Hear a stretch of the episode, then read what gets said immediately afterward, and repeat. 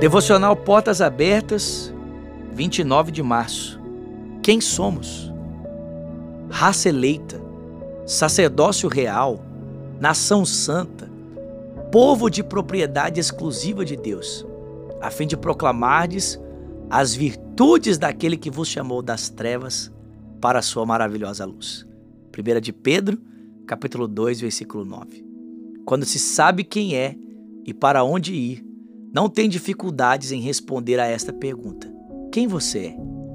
Porque sabe que é filho do Deus Todo-Poderoso, que tem como missão ser sal da terra e luz para o mundo e fazer a diferença nesse mundo mal.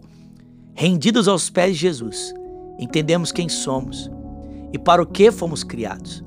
E mesmo em meio às dúvidas e questionamentos, não permaneceremos no engano, seremos guiados e restaurados pelo poder do Espírito Santo. Uma das perguntas mais cruciais dos nossos dias é exatamente essa: quem eu sou?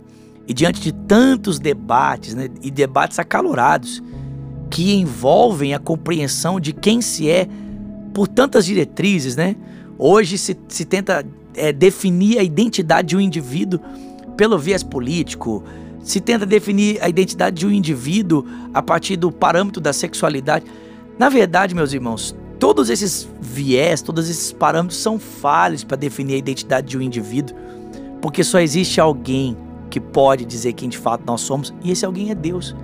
É o mergulho em Deus que nos leva ao encontro da nossa identidade.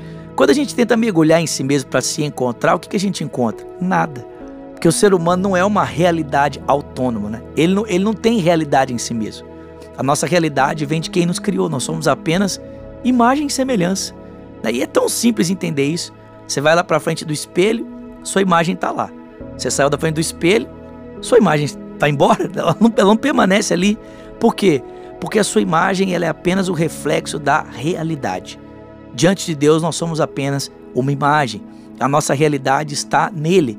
É um mergulho em Deus que nos leva ao nosso descobrimento.